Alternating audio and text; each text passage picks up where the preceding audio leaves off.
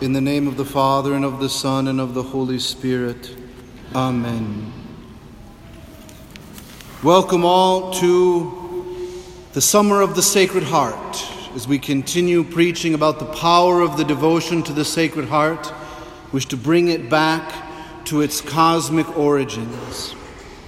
In the garden, the beginning of all things, God went looking for the man and the woman, but had to utter that terrifying phrase that any parent who has a heart for their child will know when they have to say, "Where are you?"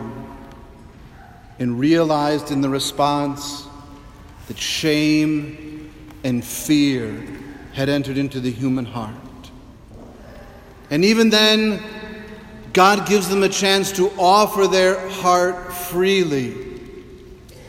"You have eaten then of the tree which I told you not." They have the opportunity to make, as it were, a good confession. But the rending of hearts happened.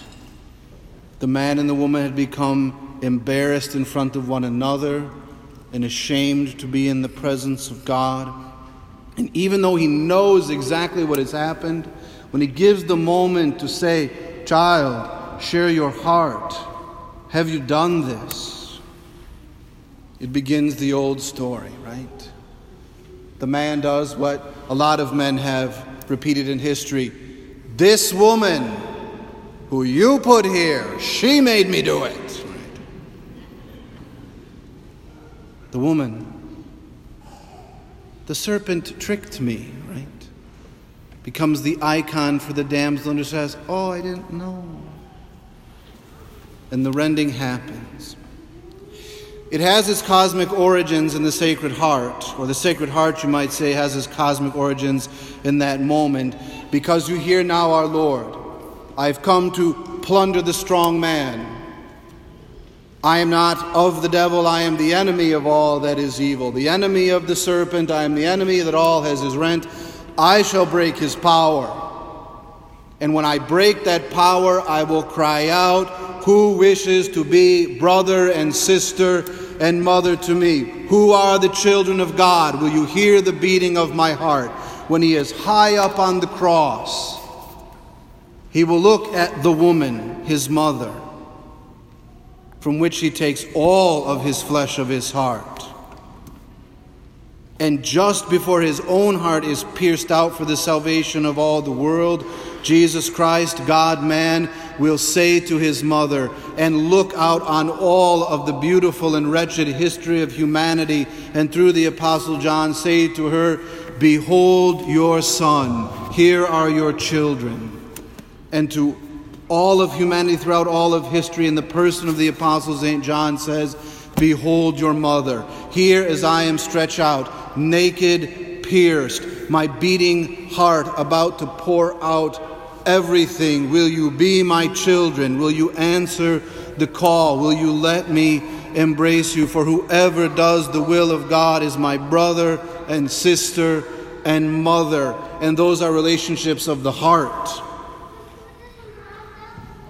When a couple is married, there is a certain prayer prayed over them.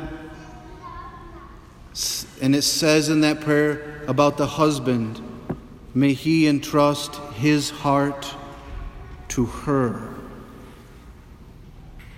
And in that icon of marriage, the man and the woman give rise in very flesh to new hearts, all of which can cry out to the Sacred Heart.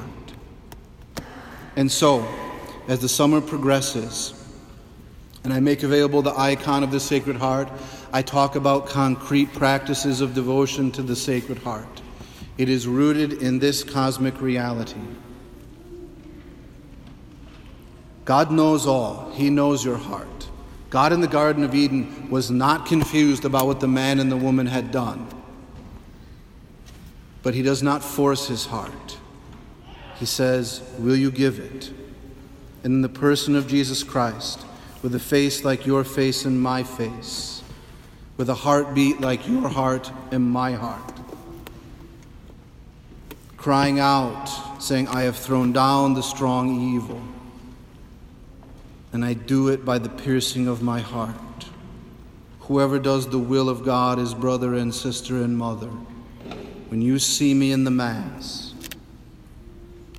when you approach the confessional, will you give me your heart and be brother and sister and mother to me?